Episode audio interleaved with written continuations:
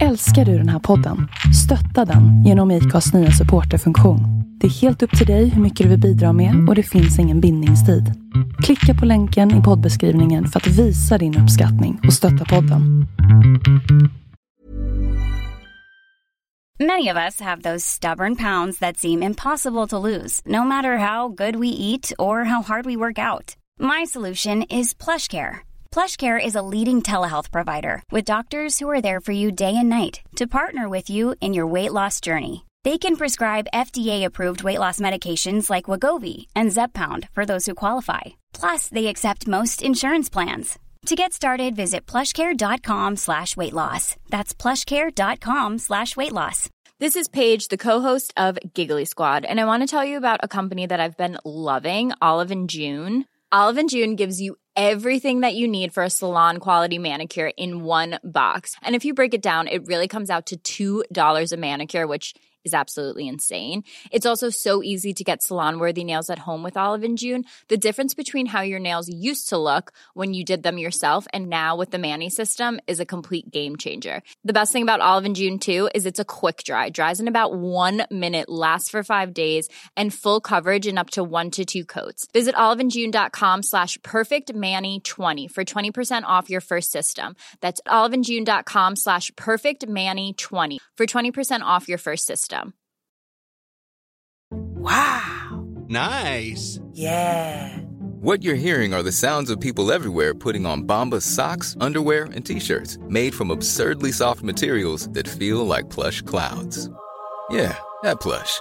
And the best part? For every item you purchase, Bombas donates another to someone facing homelessness.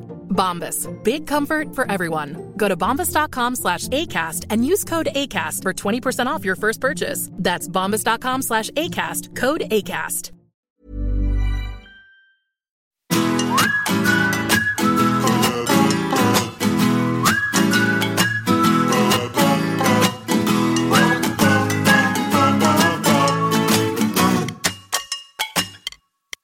Hej och välkomna ska ni vara till denna veckas avsnitt av Sveriges mest tongivande podcast, nämligen den Två låtar och en kändis.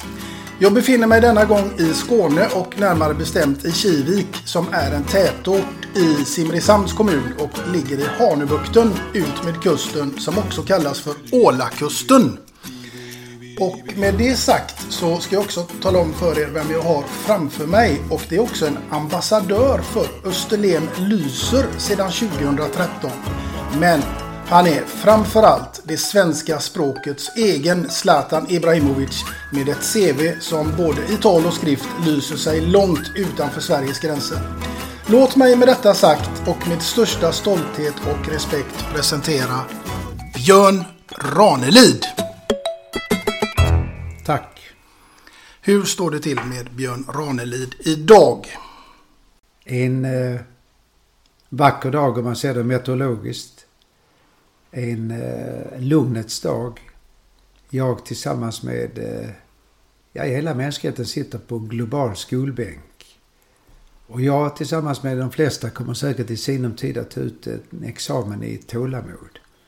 Beroende på pandemin. Men jag ser inte detta enbart som någonting olycksbådande och hemskt, bortsett nu en kort stund med all respekt för de människor som har dött till följd av att de har drabbats av denna pandemi. För det är också en tanke som slår mig rätt ofta under de här dagarna att vi kommer få en ny tideräkning, en ny ekonomisk världsordning, men jag tror också vi får ett mentalt klimat som kommer att ha en klangbotten av respekt för medmänniskan, din nästa, äldre människor, människor med underliggande sjukdomar. Respekt också i avstånden mellan människa och människa. Jag har ju sagt att det kan vara så att vi av var och en riskerar att vara ett fjät, det vill säga ett steg från respiratorn om vi har drabbats av denna pandemi och har tillgång eller tvingas ha tillgång till syrgastuber. Så detta är någonting som har drabbat hela mänskligheten och hotar att drabba mänskligheten lång tid framöver. Med alla de implikationer som gäller. Men jag ser detta också som en slags uppfordran till människor att beakta vad som är viktigt i livet. Allt det som inte kostar någonting, inte väger någonting. Kärleken, respekten, ödmjukheten, Glädjen inför barn, glädjen inför rapsfält, blommor, glädjen inför havet. Allt det som inte vi bekostar själva, som vi inte råder över och inte äger. Luften vi andas och jorden vi brukar och vattnet som vi måste dricka för att överleva. Så ja, det finns så många aspekter på det som är olycksbådande, farligt, dödsbringande. Men jag tror också att det goda kommer att föra med sig något som inte hade varit fallet om vi inte hade drabbats av denna pandemin.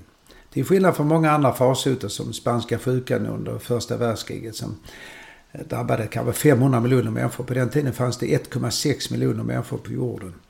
Och det var ju också under andra förhållanden med skyttegravskrig och dessutom andra förhållanden till hygien och läkekonst och sjukvård.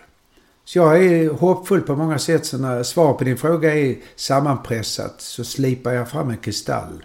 Att jag är lugn i själen, jag är ödmjuk inför tillvaron. Jag tackar för varenda dag jag kan andas, får lov att vara frisk, Margareta får vara frisk, barnen är friska och barnbarnen. Så för mig är det en ödmjukhetens tid och faktiskt också med en viss förgyllning och en viss krona med tanke på corona. En tacksamhetens tid. Mm.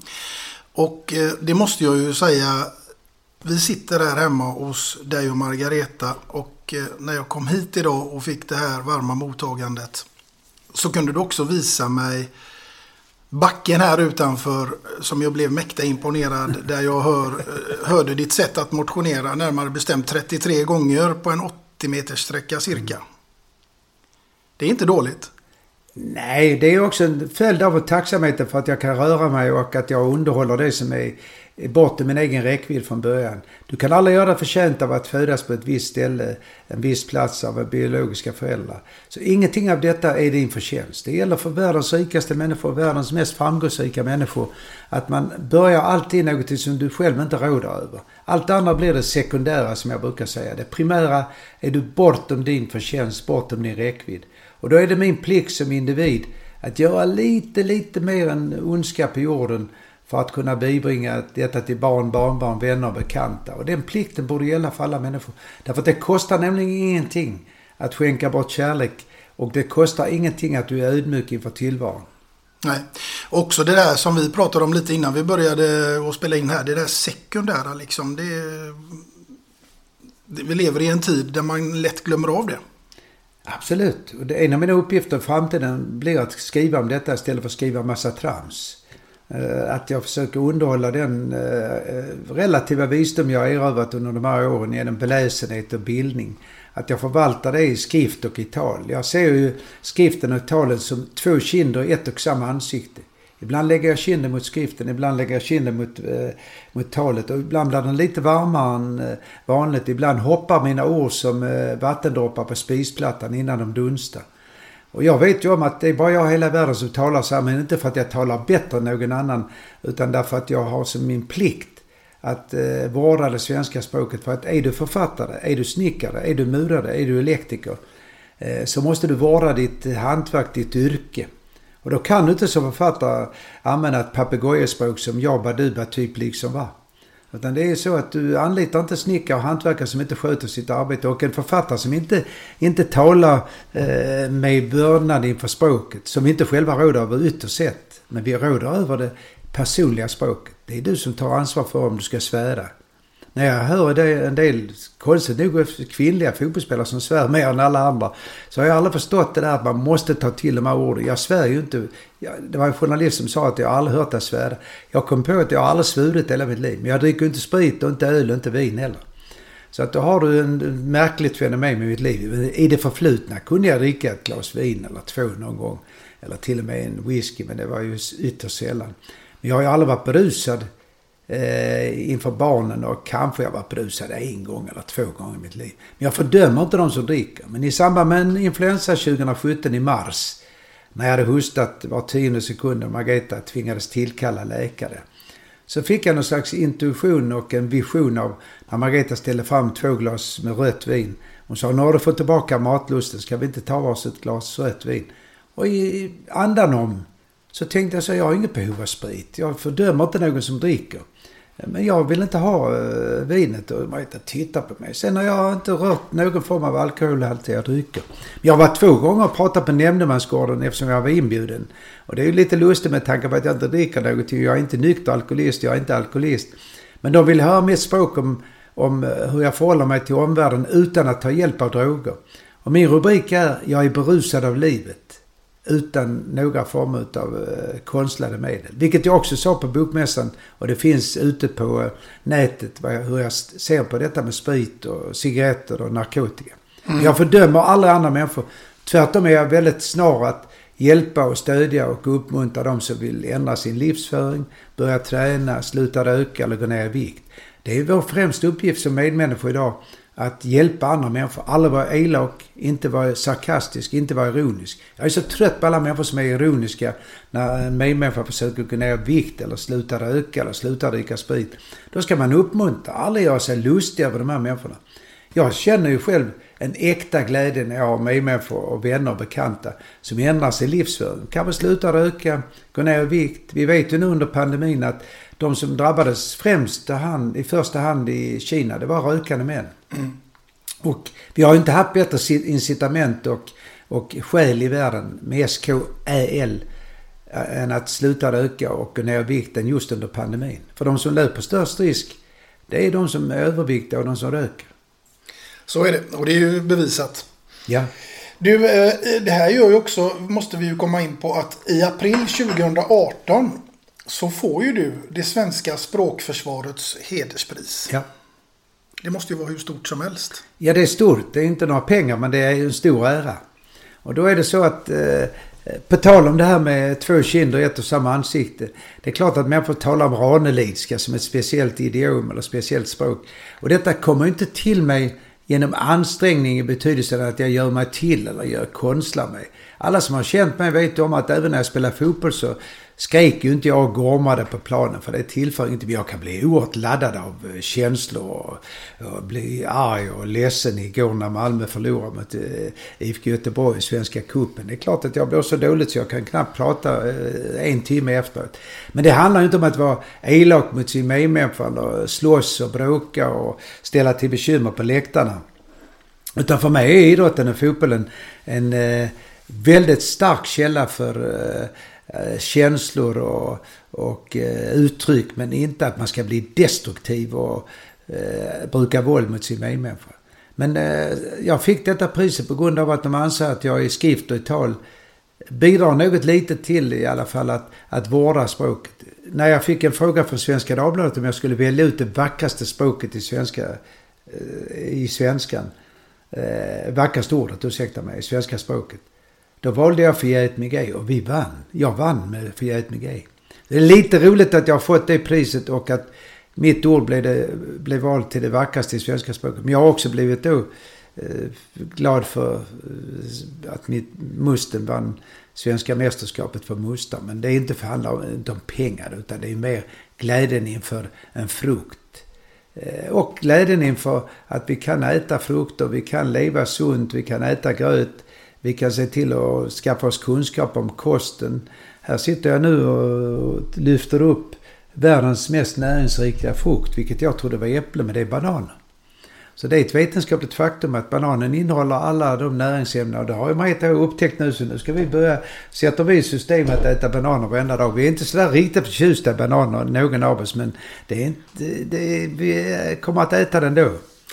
Och då ska vi ju tillägga att när vi sitter här hemma hos Björn och Margareta ute på Österlen, så när man tittar ut genom fönstret så ser man ett helt hav av äppleträd. Ja.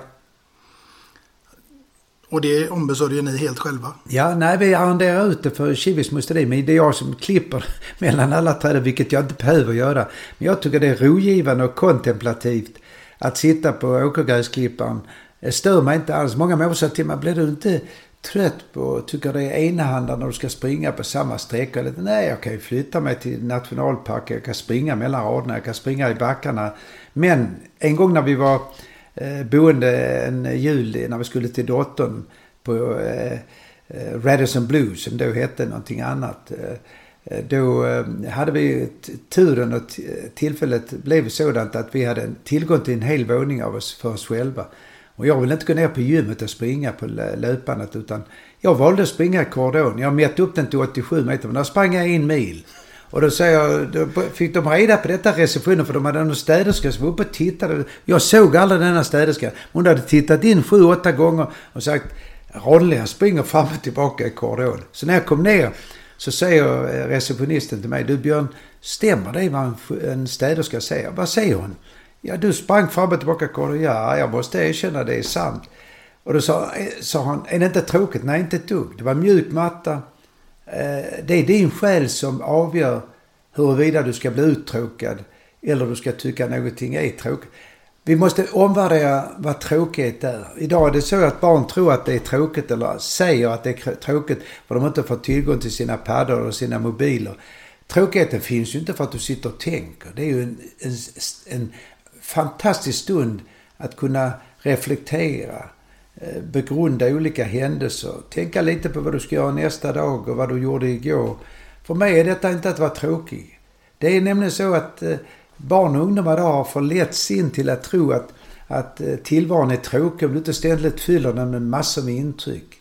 Jag har sagt att för mig är det totalt förkastligt om vi skulle satsa på höghastighetståg. Jag vet att jag besegrade en människa i en diskussion om detta med hastighet och att allting skulle gå så snabbt. I varuproduktionsprocessen ska vi ner till 0.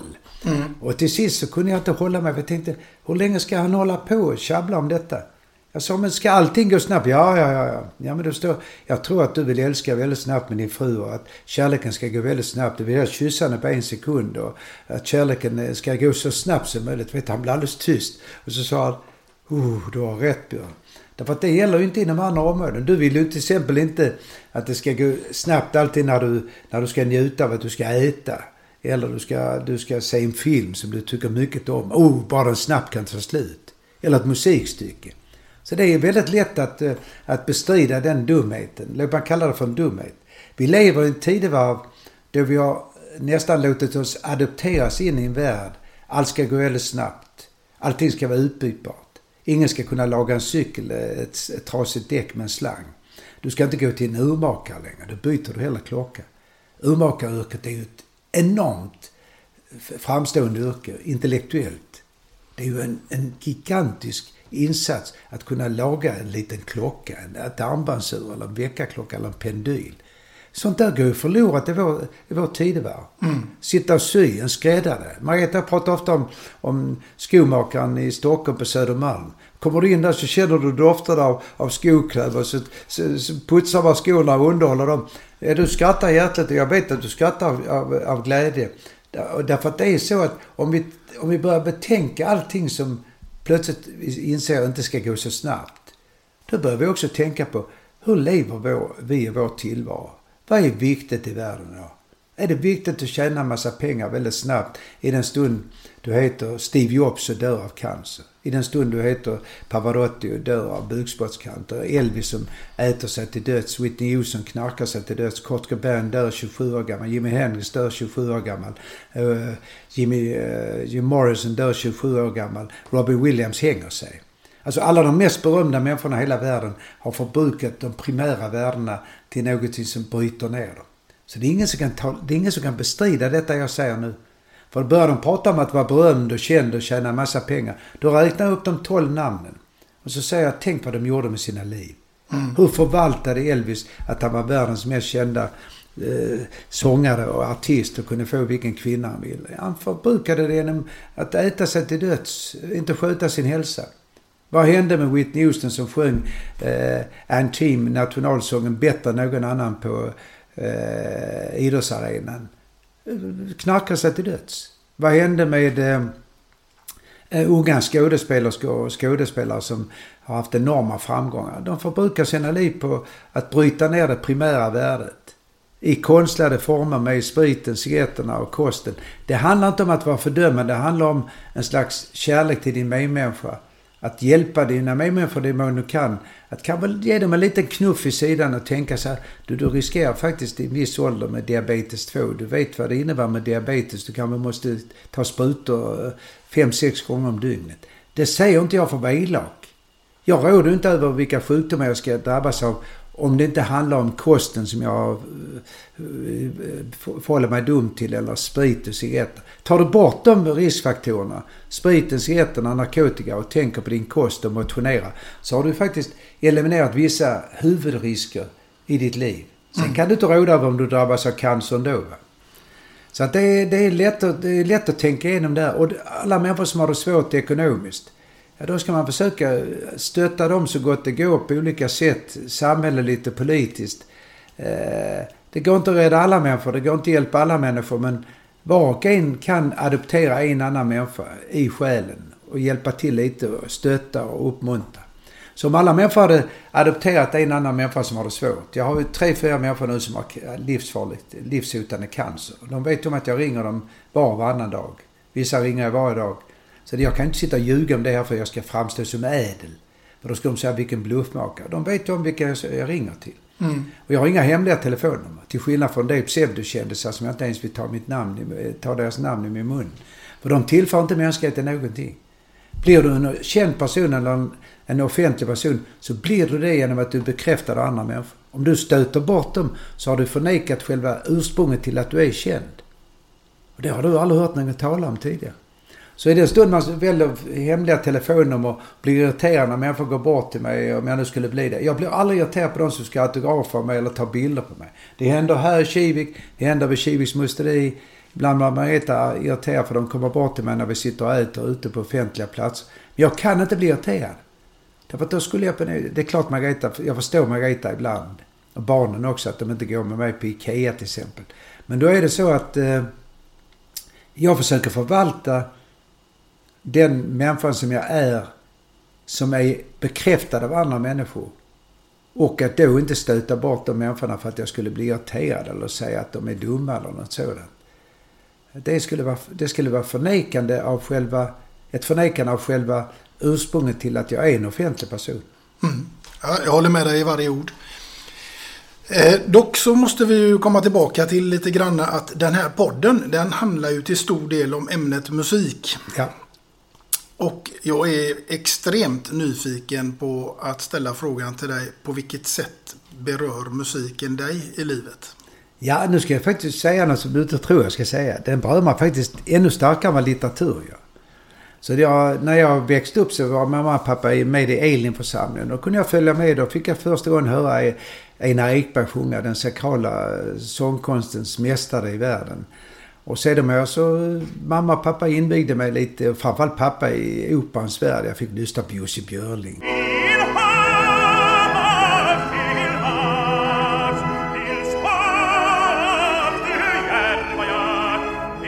Pappa grät när han fick reda på att Jussi Björling dog 1960. Och ingen kunde förutsäga 1960, när jag var 11 år gammal, att jag sedan jag ska få uppdraget att skriva all litterär text om Jussi Björling i praktverket Jussi. Men ingen kunde heller förutsäga att författaren Björn Ranelid skulle gå direkt till final i Melodifestivalen. Som icke-sjungande artist, den enda i Sverige genom tiderna, sedan 1958. Så tar du Melodifestivalen och du tar Jussi Björling och du tar Einar Ekberg, och sedan att jag har en musiksmak som spänner från Evert Taubes Inbjudan till Bohuslän, vilket är hans vackraste sång, och över Bruce Springsteen, över ska vi ta som exempel, vi får nu ta Barbra Streisand, Lady Gaga som egentligen heter Stephanie i förnamn, och alla de stora sångerskorna och sångarna i världen. Jag lyssnade på Billie Holiday, Amy Winehouse tyckte jag var oårbegåvad. Ett exempel till som dör 27 år gammal genom sprit och narkotika. Mm. Så hon är med i det samma sällskap av de tragiska ödena. Så min musiksmak spänner över alla de områdena. Och har jag också skrivit text till Lasse Stefans senaste skiva, till en av låtarna som heter När aftonerna stängs sin grind. Morgondagen döljer sina händer, men vi lever en dag i sänder. Och när aftonen har stängt sin grind, då sommar vi kind mot kind. När Warner Music ringer till mig och säger, kan du inte skriva text till en av låtarna på Lasse Stefans senaste skiva, jubileumsskiva. Nej, jag vill inte, sa jag. Och det handlar inte om att det är Lasse Stefans. Vi har redan skrivit i deras jubileumstidskrift.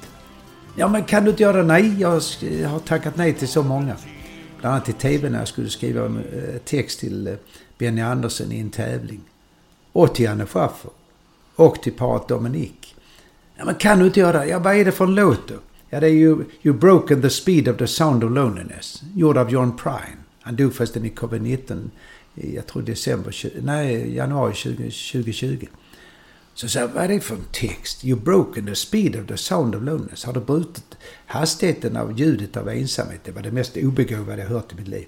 Men kan du inte gå in och lyssna på den på YouTube eller Spotify? Jo, jag gjorde det. Fullkomligt lysande. Och så tänkte jag, det här var ju riktigt bra. Så började jag lyssna på John Prine. Och Bob Dylan har honom som idol, och hade honom som förebild. Jag tänkte, det var inte så tokigt. Så sa de till mig att du måste skriva det på rim. Nej, jag vill inte konkurrera med mästarna. För Linda och Andersson, Fröding och Taube. Det vill jag inte göra. Även om jag ställde upp i Nordiska kompaniet och rimmade till julkunderna. Men nej, jag sa nej till det. Men så lyssnade jag en gång till på låten. Och 2 gånger, 3 gånger. Så gick det några veckor. Sen fungerar min hjärna på det sättet att jag får upp satelliter i min hjärna. Så det blir som du tänker dig om jag vore en vädermeteorolog. Mm. Så ibland tar jag ner satelliterna och tänker, där är ju en rad. Så plötsligt fick jag som en ingivelse, precis som när Margareta ställde fram 2 glas med rött vin. Här sitter en av stroferna.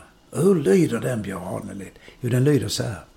Morgondagen döljer sina händer, men vi lever en dag i sänder. Och när aftonen har stängt sin grind, sover vi redan kind mot kind.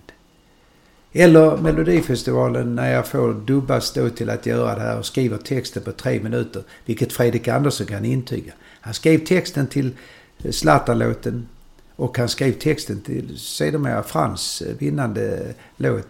Och när jag skulle skriva den texten så trodde han jag skulle hålla på flera veckor. Nej.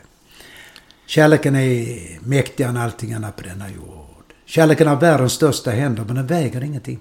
Kärleken färdas mellan ögat och hjärtat, utan visum, utan pass. Kärleken är en lekplats för barn. Kärleken skjuter sina pilar så att den träffar framtiden i hjärtat. Leva är att simma från stranden jag, till stranden du, i havet vi. Om kvinnan avstår mannen säger det mer än 60 år framöver, så dör hela mänskligheten ut. Så är det, glöm aldrig det. Kärleken stavar alla fel.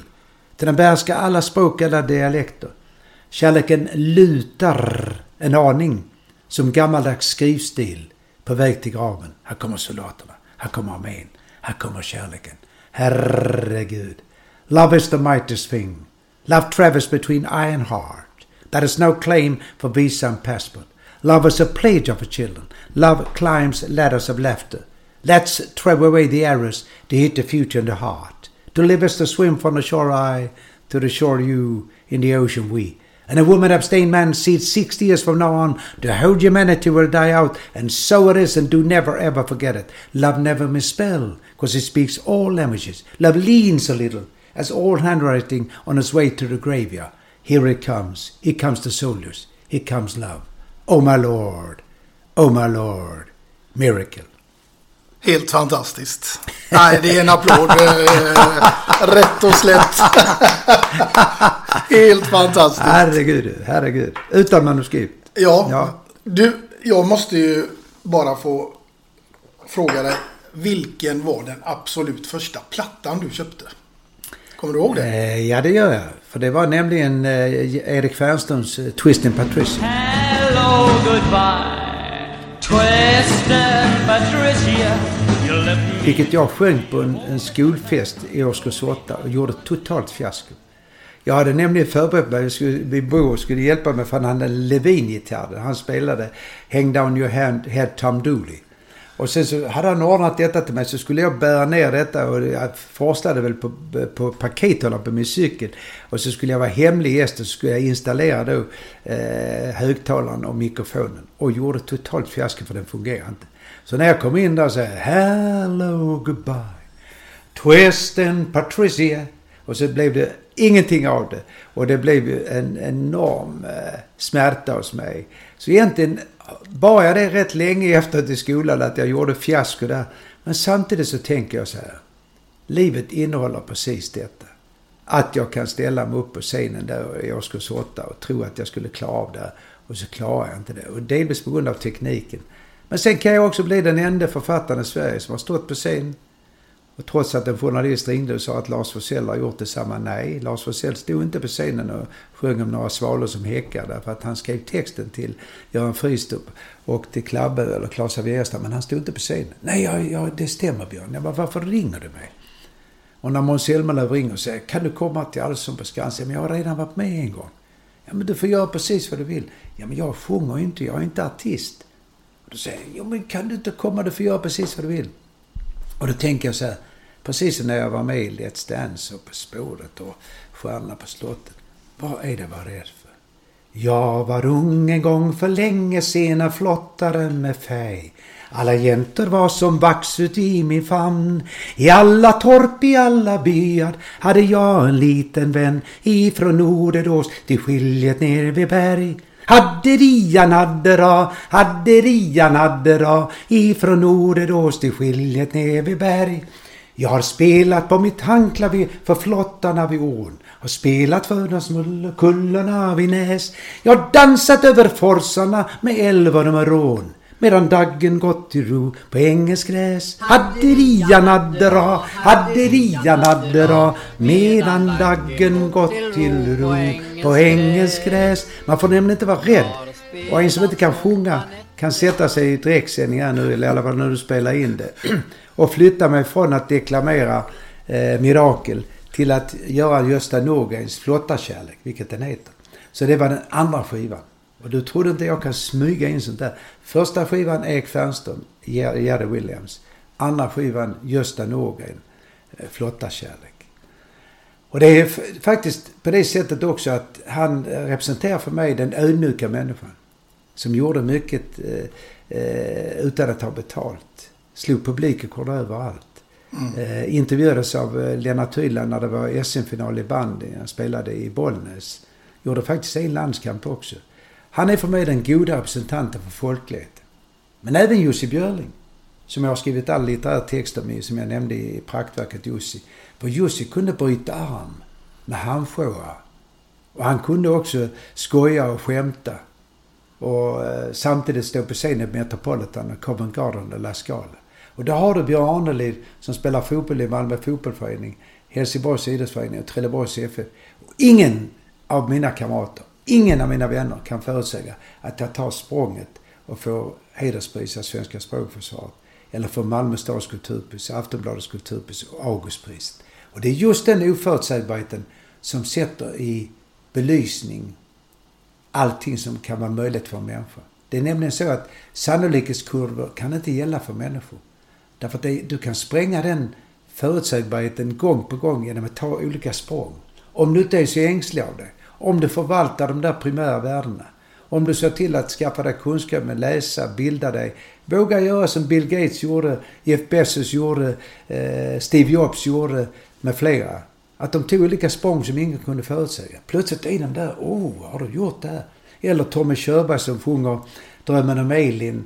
Och plötsligt så får han ett uppgift att han ska sjunga en team. Och så tar han en hög ton. Jag har sett filmen när han gör det. Benny Andersson sitter och tittar på honom. Vad är detta för något? Kan han klättra så högt på tonstegen?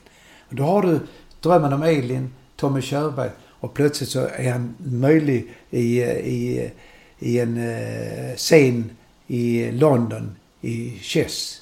Och där har du precis detta det handlar om. Jag från fotbollen, Sallopsägen 32, 5 personer, 2 rum och kök, 47 kvadratmeter. Och Augustpriset. Tommy Körberg.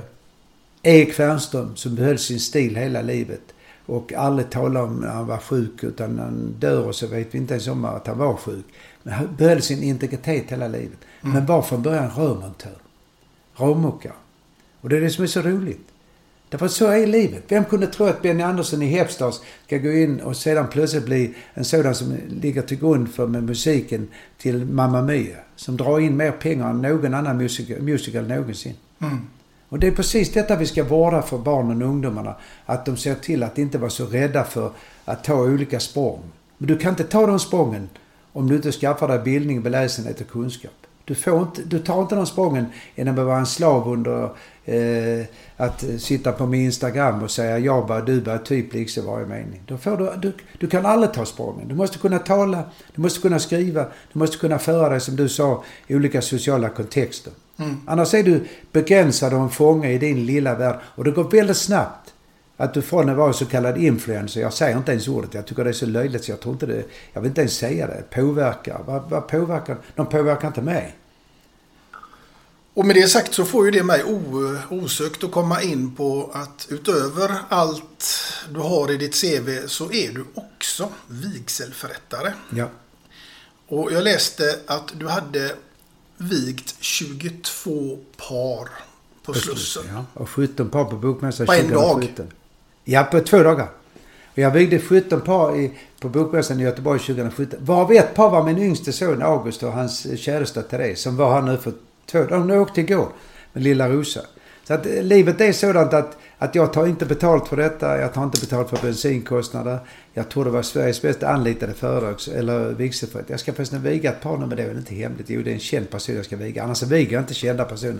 Men nu jag vet inte om jag får säga detta redan nu. Ja, jag säger det för det är inte så lång tid tills jag ska viga dem. Jag ska viga David Lega och hans blivande hustru Vega.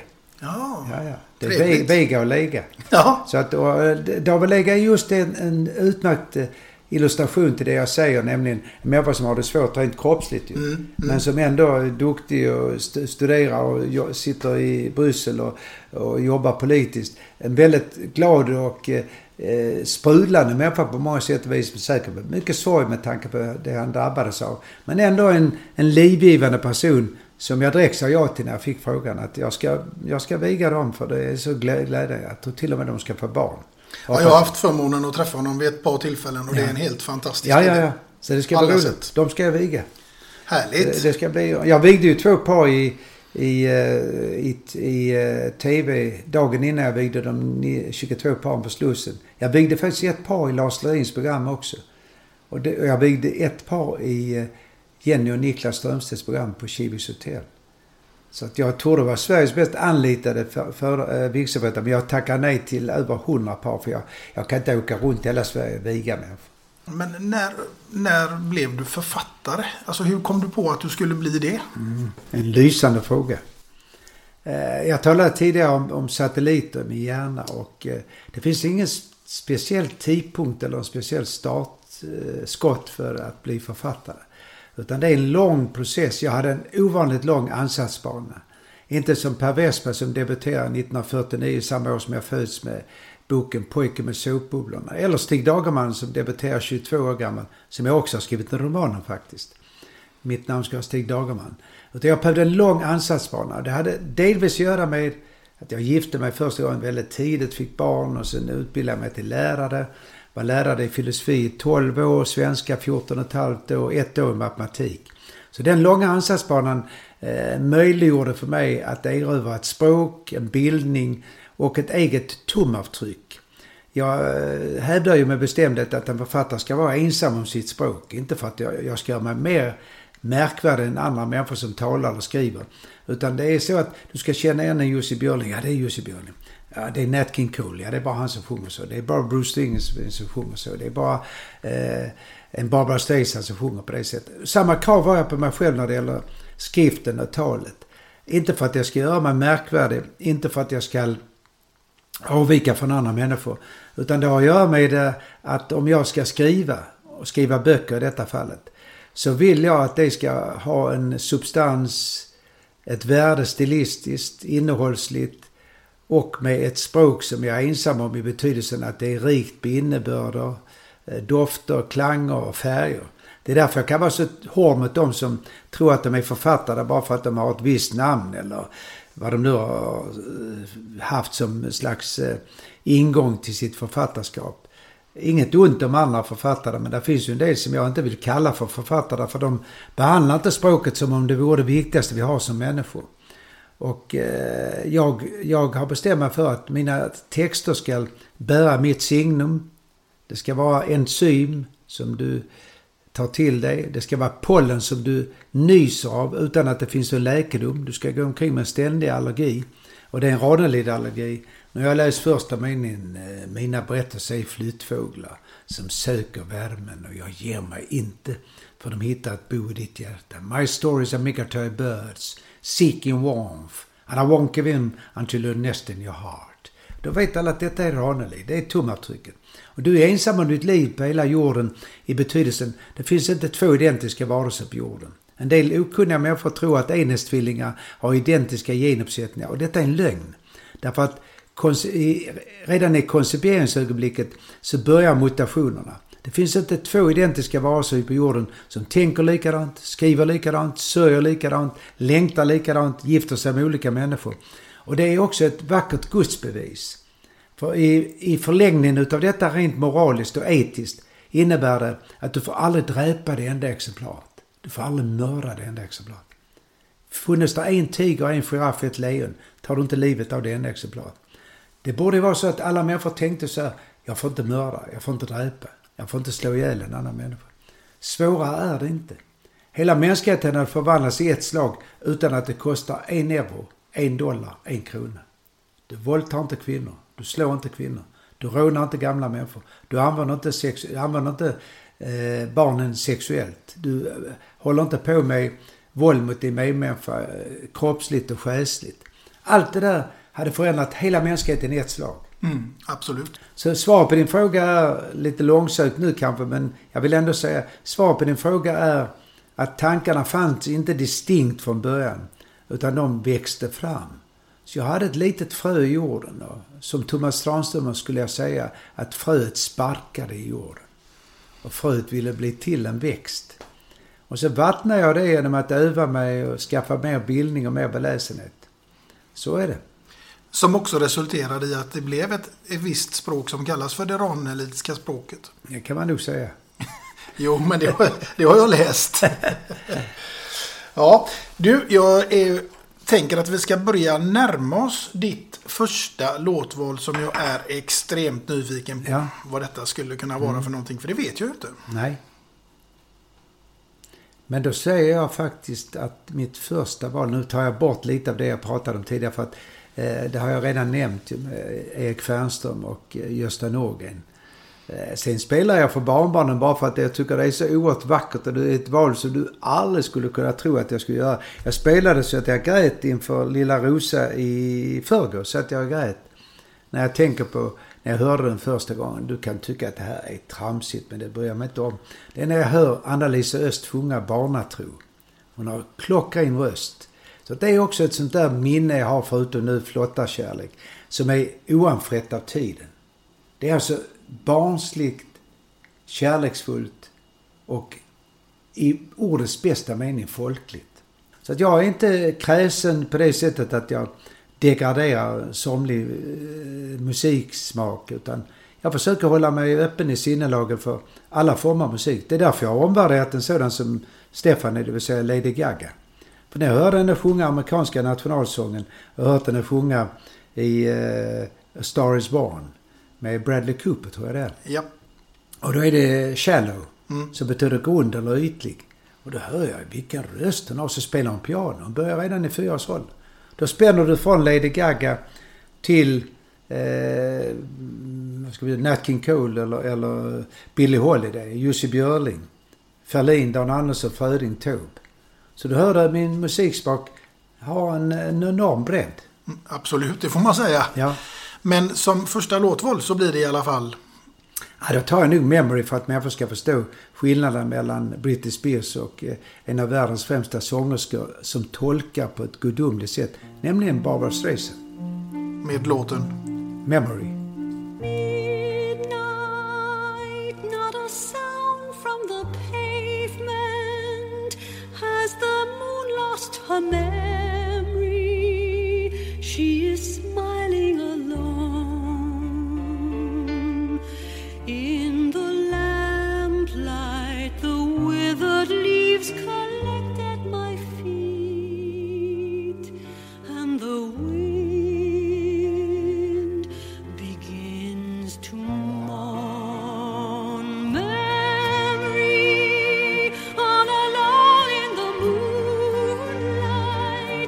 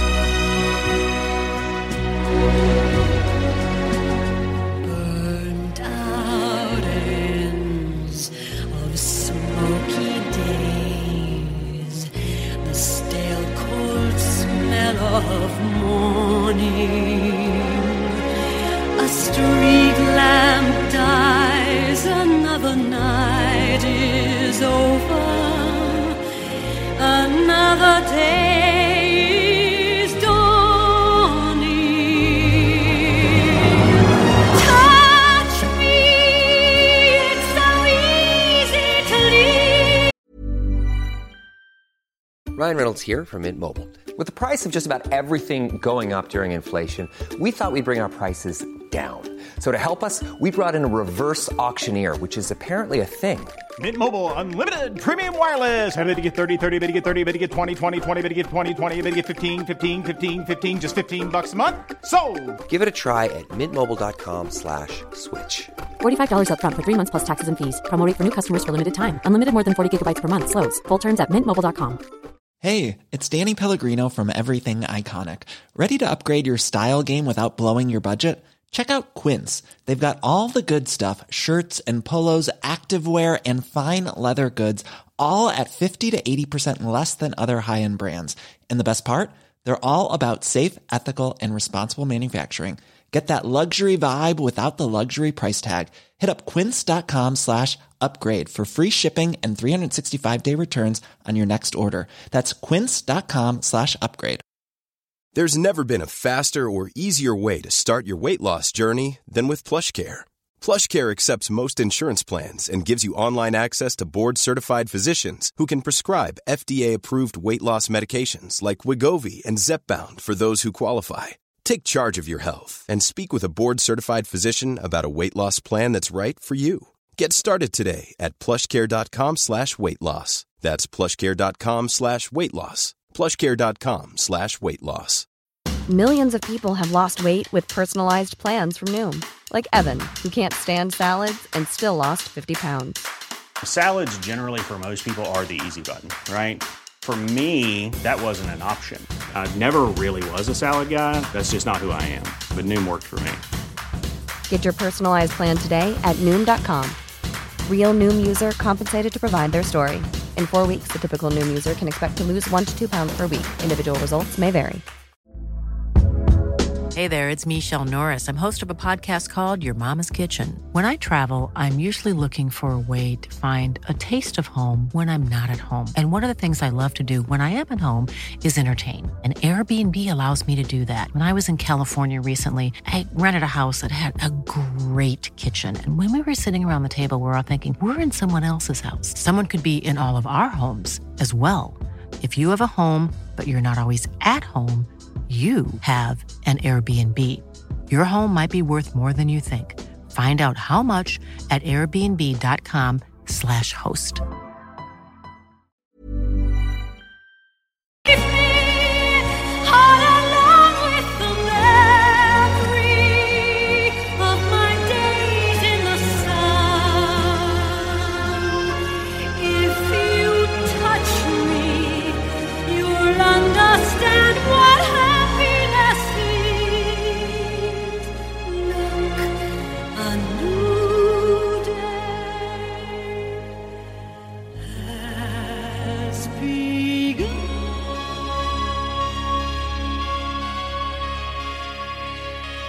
Ja du Björn, vad kände du nu när du hörde den här låten?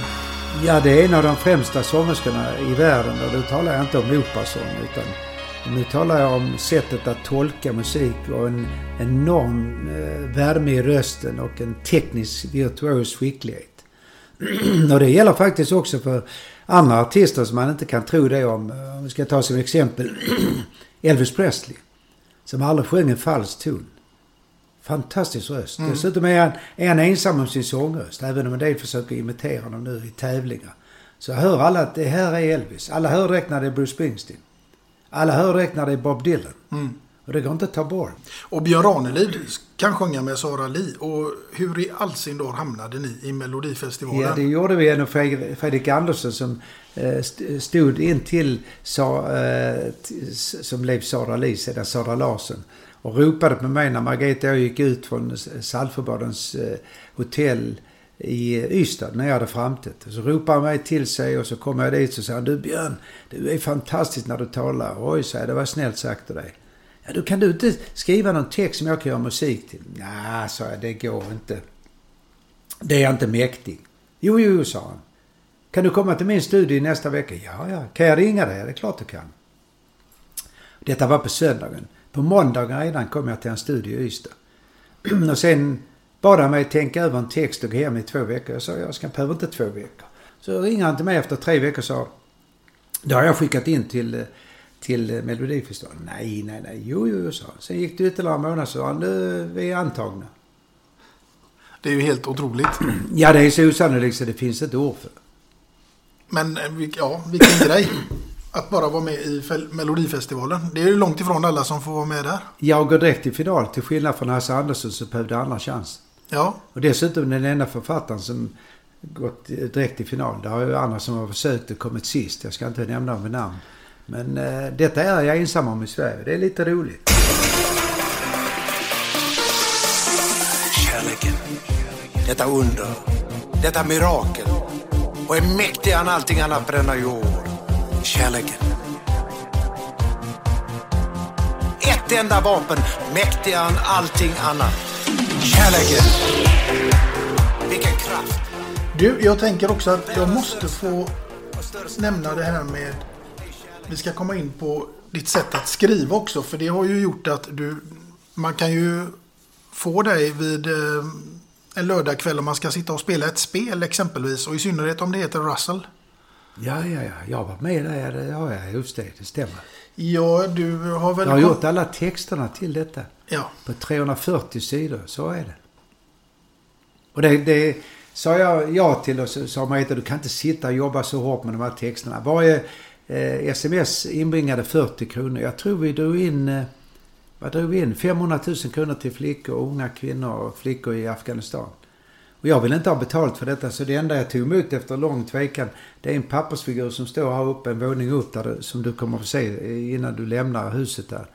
Och då är det så att jag tyckte det var roligt men det är en väldigt tung uppgift jag tog på mig för jag har skrivit nästan 400 sidor utifrån de här sms'en. Mm. Som de här som skrev till mig om kärlek så fick de en betraktelse över kärlek och skrev de cykel så fick de en betraktelse över cykel. Så att ja, jag vet att jag var med och är med i Russell. Ja. Ja, jag tror att det är mer än 2,5 miljoner människor som har spelat det här spelet. Ja, det är det nu. Du, jag tänker också att nu måste jag få ställa några frågor här som rör musikens värld. Och det är vilken typ av musik eller låt skulle få Björn Ranelid att omedelbart gå fram och stänga av radion?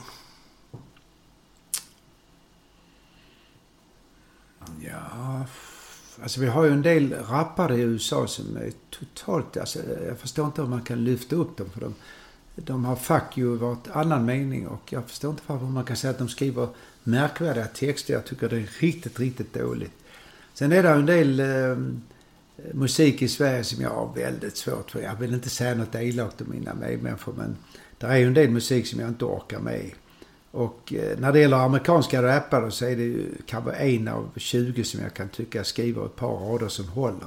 Annars är det riktigt dåligt. Och jag tror också det beror på att de lyfts upp så mycket. Det beror på att de som lyfter upp det har inte hört kvalitetstexter och lyssnar på musik som håller en hög kvalitet. Nej, det handlar precis som det jag sa tidigare. Har du en sån snävt omfång i din bildning i musiken så tycker du det är bra för du har inte hört något som är riktigt bra. Nej, så tycker jag också att det är. Man får inte lov att säga det högt när jag säger det högt. Ja. Du, en annan fråga den blir så här. Vem av alla människor i världen skulle du vilja bjuda upp till en dans och vilken låt skulle det bli då? Ja, då skulle jag vilja bjuda upp Tina Turner. Men hon har dragit sig undan med offentligheten nu på många sätt. Framförallt framtiden inte längre. Eller så skulle jag nu bjuda upp Cher. Så skulle vi dansa till... vi kan If I Could Turn Back Time eller varför inte den hon gjorde med Bono. Vad heter den nu? Den heter I Got You Babe. I Got You Babe. I Got You Babe. Lite roligt. Cher håller ju klassen och tycker hon har en väldigt bra röst. Hon har blivit bättre och bättre. Jag tänker om det kan vara 73 år.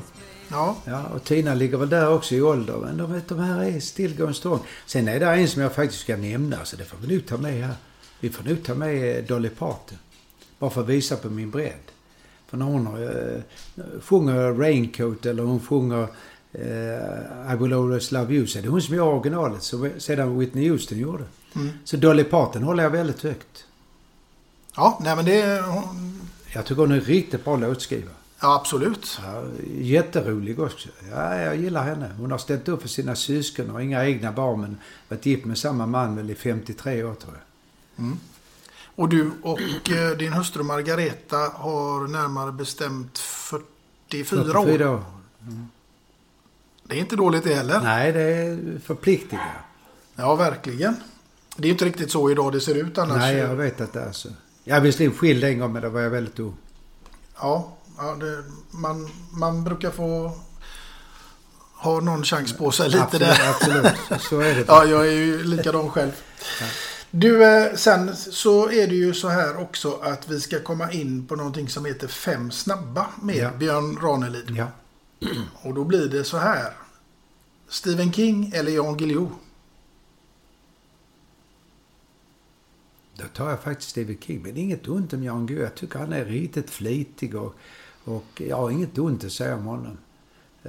Nej, det har jag inte. Men jag tar ändå Stephen King därför att det är en av de som jag har omvärderat dessutom. Jag har läst om till exempel The Shining nu och några andra texter. Jag tycker han är riktigt begåvad. Han har skrivit väldigt bra om konsten att skriva också. Så att, men jag vill inte på något sätt förringa Jan Guillou för jag tycker han är flitig. Och han har ett habilt språk så att, nej, ja, men jag tar ändå Stephen King. Ja. Stockholmska eller göteborgska? Utan tvekan göteborgska. Utveckla? Ja, det är därför att Göteborg är Sveriges roligaste människor. Har lite att göra med bourgeoisin och i förhållande till arbetarklassen och någon slags rolig jargong att döpa ett hus till Läppstiftet. Jag skulle en gång framträda i Göteborg. Jag har framträtt där så många gånger. Jag har gjort Bokmässan 33 år sträck. Dessutom bodde jag i Göteborg i 1 år och 3 månader. Nåväl, jag kommer då körande med bilen och frågar var ligger det här stället där jag ska framträda? Så säger jag namnet. Så jag där borta. Vadå där borta? Läppstiftet. Och så vadå Läppstiftet? Så jag ser du inte huset, sa han. Du ser väl det huset? Det är ju gulligt att se. Och jag tittar bort och det ser ut som ett läppstift. Så att när jag tänker på hur de kan döpa olika ting och fenomen och hus och byggnader så är de väldigt slagfärdiga. Och det beror på en slags lätthet i anden och allt ifrån Cederhök till en viss person som heter Andersson och alla de här. De var roliga och Jansson var rolig. Alla de har bidragit till det och sen... tror jag också att deras närhet till havet, det har de visserligen i Stockholm också, men närhet till havet, sjömanslivet, de 2 stora varven, Götavarvet hette det väl, Götavarvet och Eriksberg hette det andra. Ja. Bidrog till den här polariseringen, eller ska vi kalla det steget mellan bourgeoisie och överklass. Sen har du familjen Jörn och sen har familjen Broström. Så att du har allt det där i en enda... förpackning. Så att jag håller göteborgskan som en rolig dialekt om jag får använda det uttrycket. Och dessutom Sveriges roligaste människor. Nummer 2 kommer nog skåningar och nummer 3 värmlänningar. Jag har faktiskt aldrig träffat en enda roligare stockholmare. Aldrig träffat en enda humoristisk stockholmare. Jag har bott i Stockholm i 31 år. Finns inga roliga stockholmare. Nej. Det är skönt att du gillar Göteborg vid något tillfälle. Ja, även om det svider lite från gårdagen. Nej, men... Vi ska gå vidare. Ja. Beck eller Wallander? Nej, jag läser inte någon av dem. Jag kan väl nuddat vid dem någon gång. Så därför kan jag inte uttala mig om det. Ja, Jag vet inte, Beck har väl gått så mycket på tv också. Jag får passa därför att jag läser inte dem överhuvudtaget. Och det är något lite jag läste. Men jag kan inte avgöra det. Nej, det blir oavgjort det. Ja. Skrivmaskin eller tangentbord? Absolut tangentbord. Det är bara människor som är tekniskt obegåvade som håller fast vid skrivmaskiner. Det är bara en massa destruktiv nostalgi. Jag ser det rakt ut därför att det är sådana enorma fördelar med tangentbordet att skriva på min dator. Så du kan aldrig försvara det andra. Jag har suttit med färgband och jag har suttit med sådana där rättelseband och Tippex. Nej, den var solklar. Ja. Nu kommer den något knivigare då kanske. Ebba Grön eller Magnus Uggla? Ebba Grön. Varför då? Ja, därför att de är bättre. Lite ger man mer att lyssna på.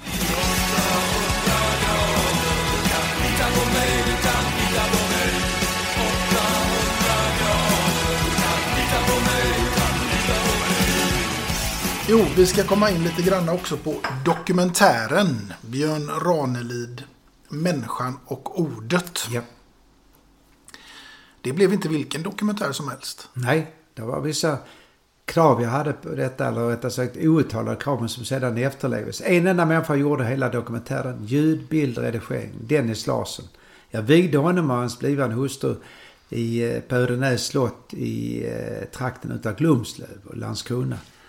Och han var 22,5 år när han började filma mig. Han följde mig till Amsterdam där min yngste son gick på konstskolan. Han följde mig till San Francisco när jag var gäst och huvudtalare på The Chamber of Commerce in Sweden and USA.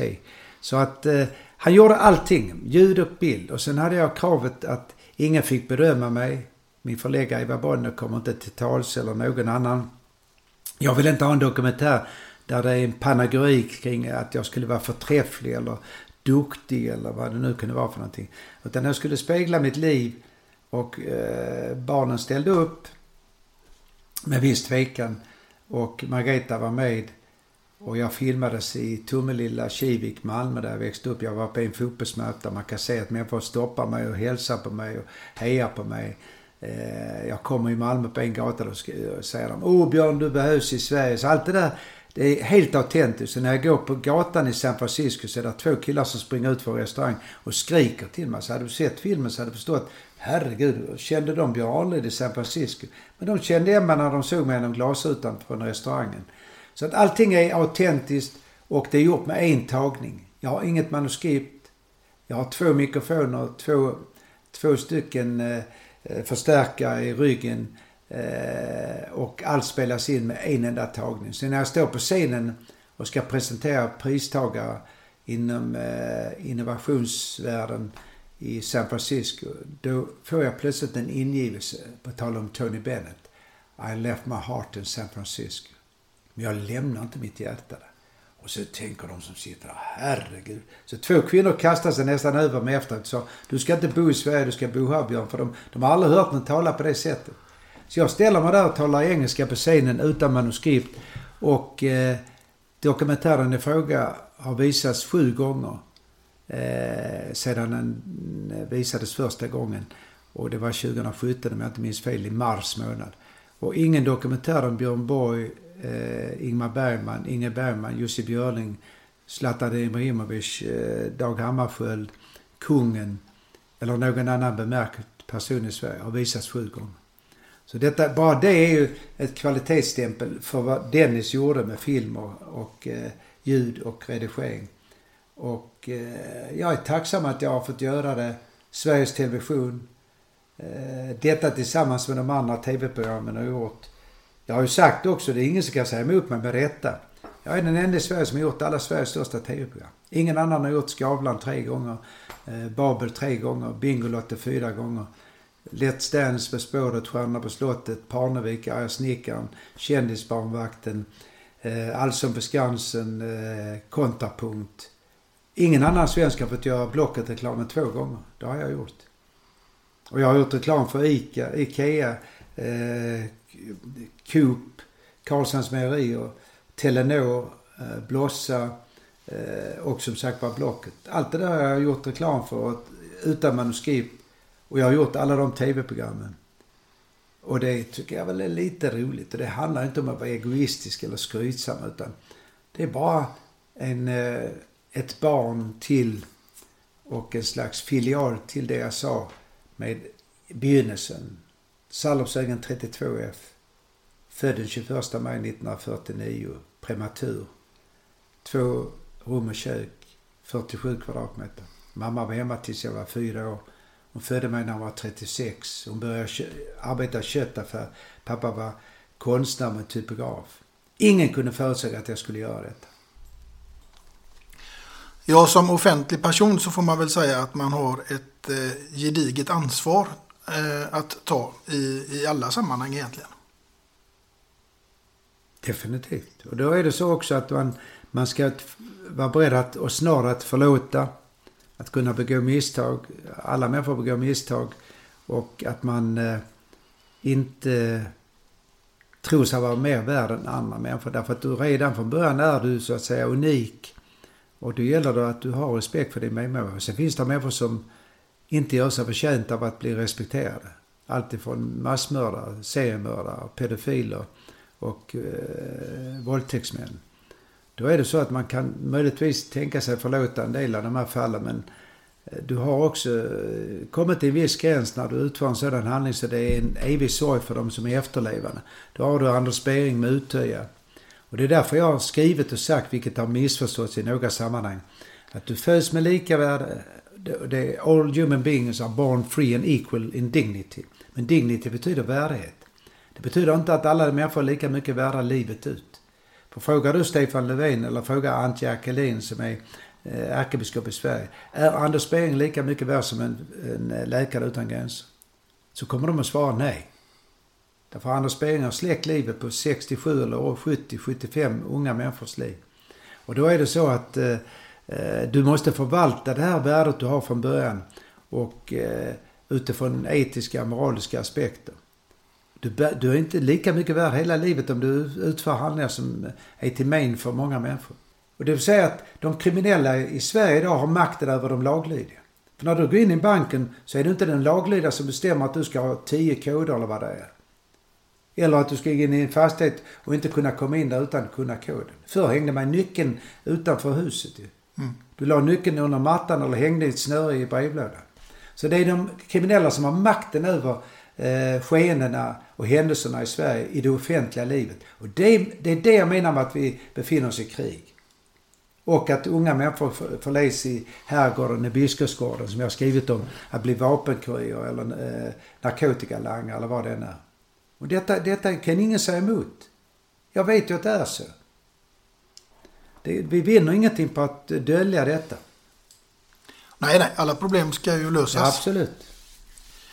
Och ett problem som ska lösas härnäst, det är faktiskt Björn Ranelids andra låtval. Det är tvära kast här idag, men det är jag ju naturligtvis också extremt nyfiken på. Ja, jag vill nog ta ändå Adams julsång med Jussi Björling.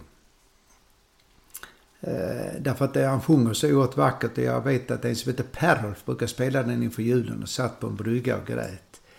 Och det var en av de första sångerna jag hörde med Jussi Björling som pappa ledde in mig på. Det var faktiskt ett par andra som jag hörde nog dessförinnan. Det är bland annat Nu är jag pank och fågelfri.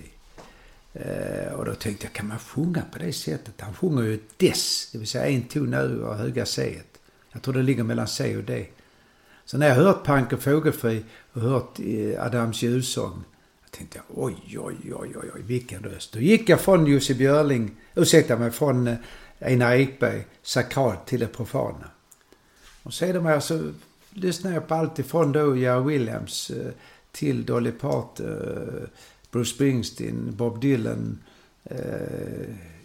Amy Winehouse och Lady Gaga. Så att jag har hela tiden försökt följa med någon form av, jag skulle kalla det för tidsskeden. Och dömer inte ut någon form av musik, men när jag har hört något som jag tycker är riktigt dåligt, då vågar jag säga det också. Ja, men du är känd för att säga vad du tycker. Ja, absolut. Ja. Men du, ditt andra låtval, det blir alltså O helga natt med Jussi Björling. O helga natt, o helga stund.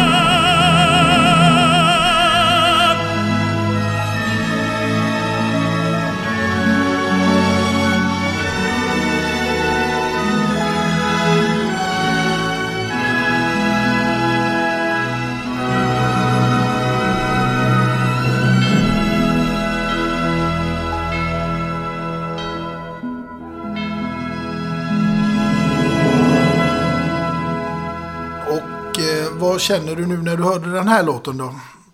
Ja, det är en av de främsta sångarna genom tiderna. Jag har skrivit all text om honom i ett praktverk som heter Jussi. Pappa grät som sagt var när han dog 1960 den 9 september. Enligt en utsaga föddes han den 2 februari 1911, men det stämmer inte riktigt för att han föddes faktiskt den 52. Men han var fixerad vid detta med att det skulle vara samma dag och samma månad. 2 februari, och sen kunde han inte råda över att han dog den 9 september 1960. Men vilken karriär han gjorde, och det var helt fantastiskt. Vi var stolta över honom i Sverige. Han kommer tillbaka varenda år och sjöng på Gröna Lund och på Skansen. Han har gjort flest framträdanden där, tror jag, av alla svenska artister. Och det är en stor ära att kunna säga att vi hade en operasångare som helt i klass med Pavarotti och Domingo och Carrera och alla de största. Benjamin och Giggly, Di Stefano, Mari Lanza. Så att för mig är det stort att kunna säga att pappa ledde in mig på detta. Plus att pappa då ledde in mig i konstens värld, så jag fick se Rembrandt i tidig ålder. Och att pappa lärde mig också vad som är det märkliga med stor konst och varför det är stor konst. Och sen har jag levt i den världen nu fram till min yngste son som är konstnär, utbildad i Amsterdam och i Stockholm. Och som är antagen och har gått ett år på Valen i Göteborg. Då är det så att allt det där tillsammans, musiken och bildkonsten och ordkonsten, är för mig tillsammans en smältdegel för mitt eget sätt att förhålla mig till vad konst är och vad litteratur är. Så både musiken och, jag säger till och med för en stund sedan att i vissa avseenden håller jag musiken högre än litteratur. För det blir så lätt att du drabbas av känslor, som jag grät när jag spelade Barnatro med Annalise Öst. Till himlen du är en gyllene bro. Det är så, du har gråtit många gånger. Du vet, när man hör Annalise Öst sjunga den, när man tänker på små barn, då är det väldigt lätt att man blir gråtmild, och det tycker inte jag man ska skämmas för. Jag har fått mina barnbarn att lyssna på Barnatro, och då kan man tänka, vad är det för trams? Men det är inte ett dugg tramsigt. Nej, absolut inte. Och jag måste ju säga det att vi sitter ju här hemma hos dig, Björn, och här är ju en tavla som är helt bedårande. Men sen har du också målat på väggen. Ja. Helt... Var kommer den inspirationen ifrån? Ja, det kan jag inte heller svara på riktigt. Därför att jag har egentligen inte målat, man, och nu säger jag helt sanningsenligt.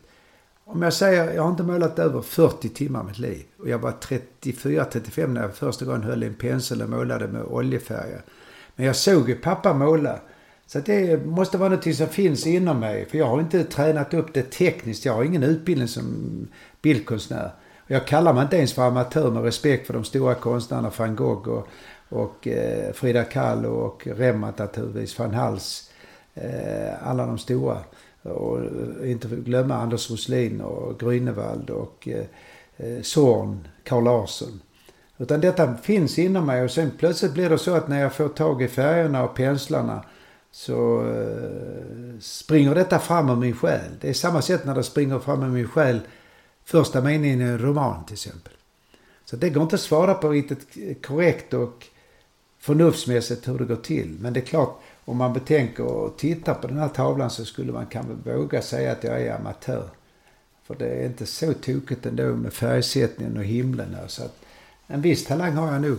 Ja, det skulle jag definitivt säga. Nu är jag inget proffs i ämnet, men absolut. Verkligen.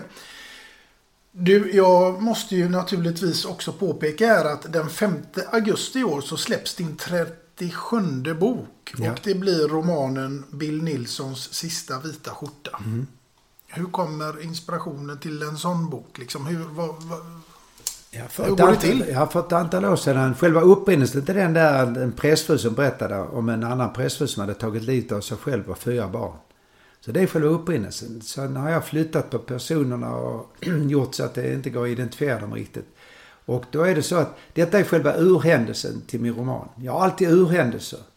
Så urhändelsen till Dagerman är självmordet natten mellan 4 och 5 november 1954. Urhändelsen till min självbiografi är bland annat att jag föll och spräckte skallen och min läpp som opererades. Allt det där är urhändelser. Sedan använder jag mig utav de urhändelserna och spinner. Så jag blir som en spindel som sitter på ett nät.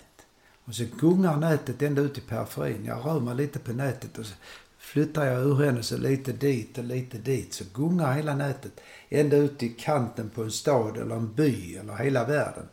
Så Bill Nilssons sista vita skjorta. Mänskligheten har en vit skjorta kvar. Och det gäller att inte smutsa den och fläcka den med blod. Och den sista vita fotan på jorden är barnen. Mm.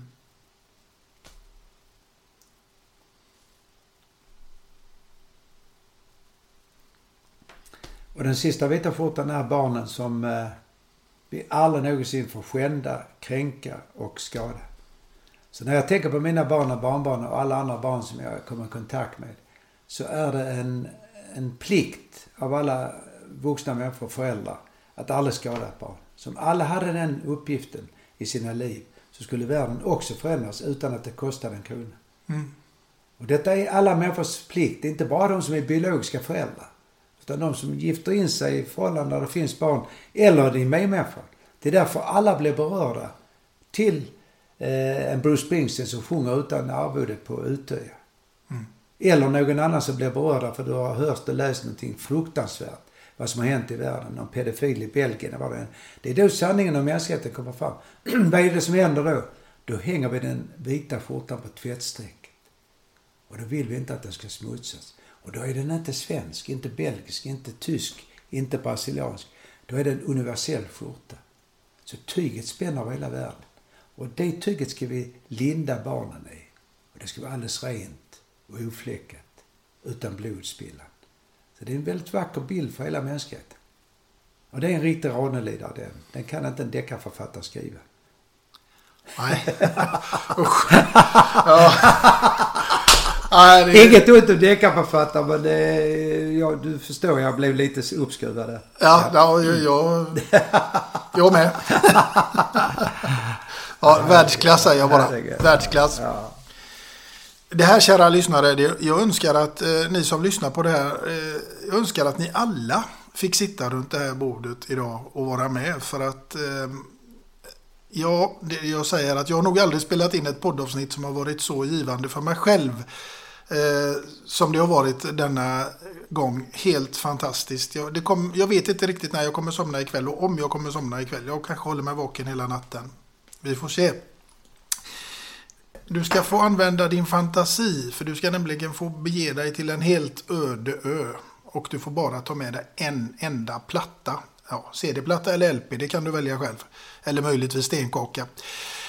Men en sådan får du välja, och då är ju naturligtvis frågan, vad blir det? Ja, då tar jag faktiskt den CD:n som jag själv fick välja ut sångarna till. Och det är jag rätt stolt om att jag fick göra. För att inte hade jag trott i mitt liv att jag får välja ut och bli den mest spelade och sålda skivan bland den klassiska musiken.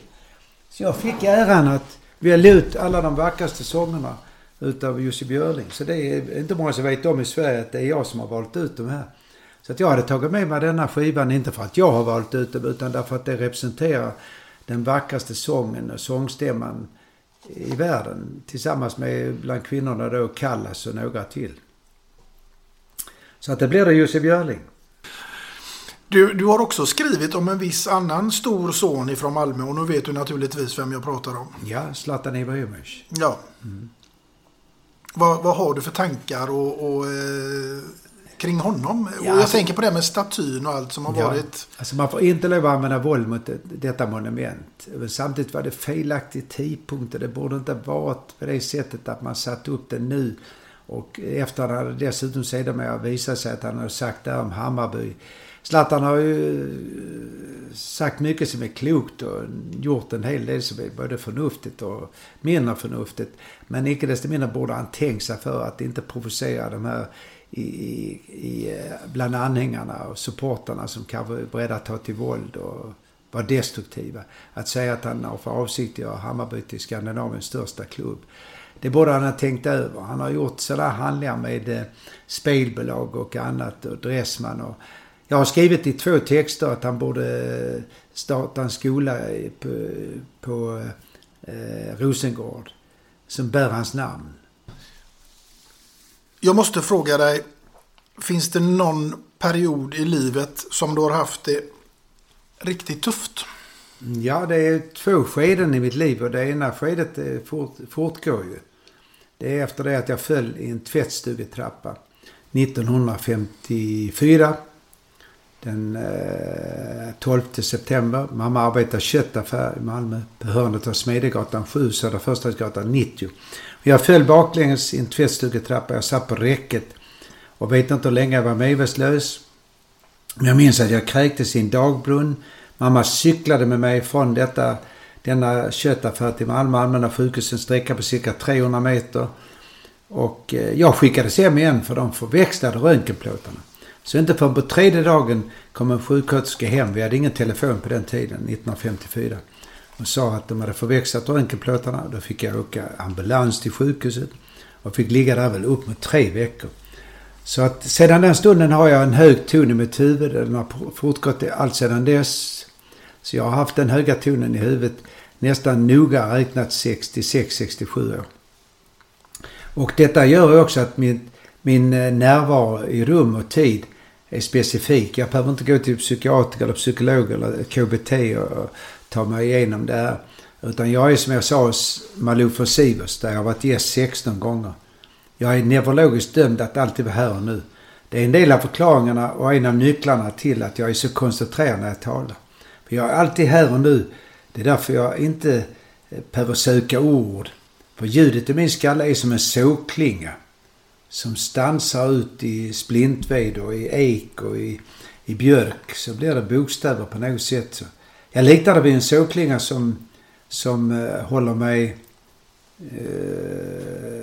skarp och som dessutom gör att jag inte hemfaller åt droger eller sprit eller cigaretter, för då hade jag inte klarat av ljudet. Och när jag var i puberteten så började min läpp att växa ohämmat. Och pappa och mamma sa att jag borde operera det, och de tyckte det såg väldigt konstigt ut. Men det ville inte jag. Men sedan jag gick med på det, och det var första operationen när jag var 15 år. Sen blev jag opererad när jag var 17, och tredje gången var jag 27 år.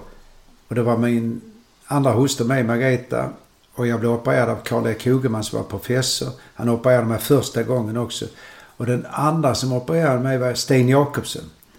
Och detta fick jag reda på 2003 att det var ett syndrom, och är ett syndrom som heter Melkerson-Rosenthal-syndrom, som gjorde att läppen började växa ohämmat, och det kan ske fortfarande. Jag har träffat en del patienter som har hört av sig till mig, och de har till och med blivit ansiktsförlamade och fått bekymmer med ögonen.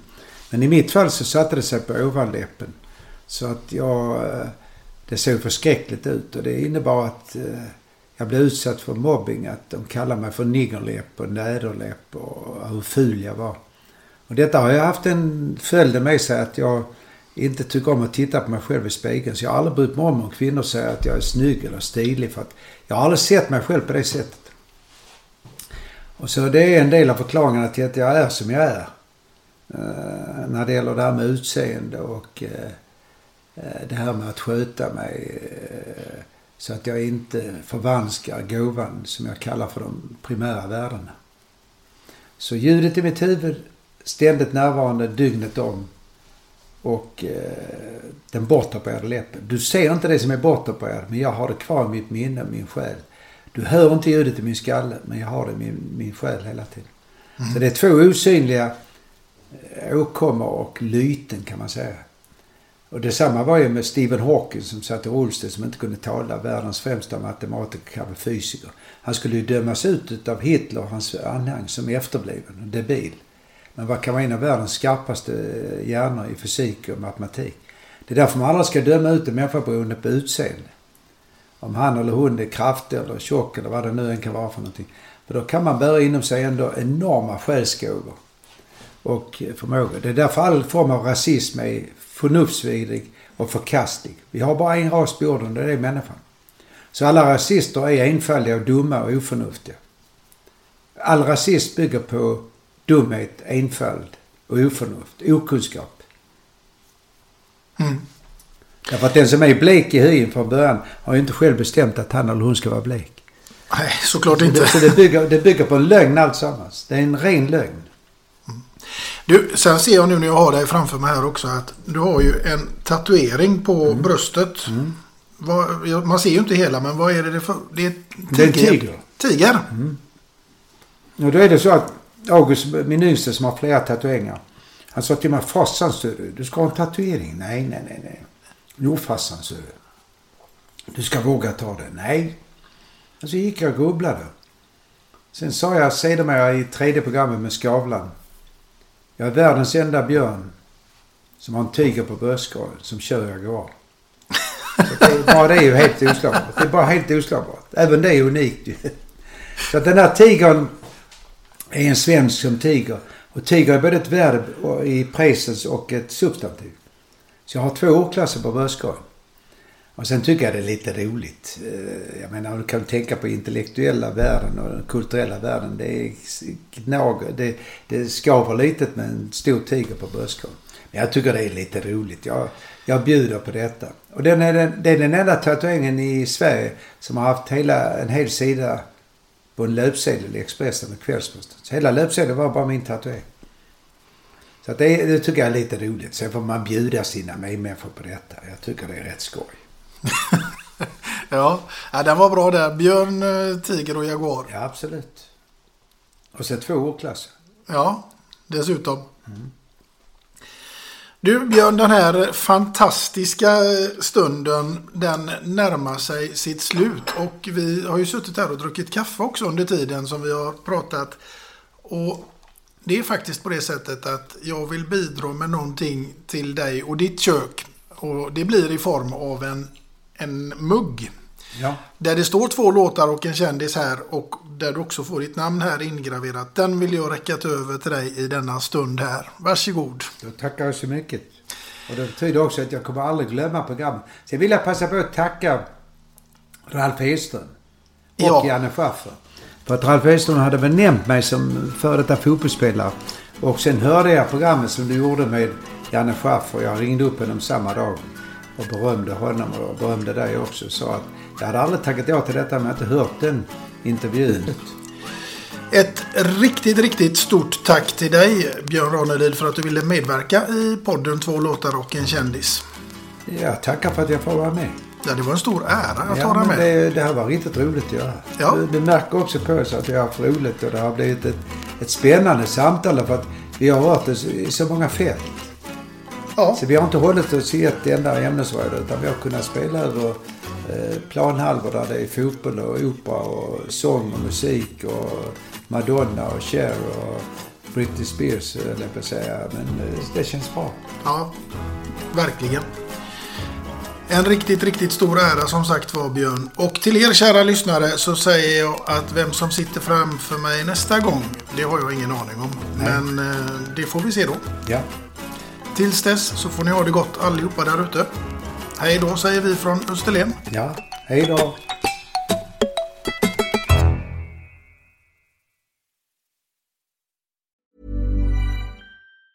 Hi, I'm Daniel, founder of Pretty Litter. Did you know cats tend to hide symptoms of sickness and pain? I learned this the hard way after losing my cat, Gingy. So I created Pretty Litter, a health monitoring litter that helps detect early signs of illness by changing colors, saving you money and potentially your cat's life. Pretty Litter is veterinarian developed, and it's the easiest way to keep tabs on your fur baby's health right at home. Go to prettylitter.com and use code ACAST for 20% off your first order and a free cat toy. Terms and conditions apply. See site for details. Hey, it's Paige DeSorbo from Giggly Squad. High quality fashion without the price tag. Say hello to Quince.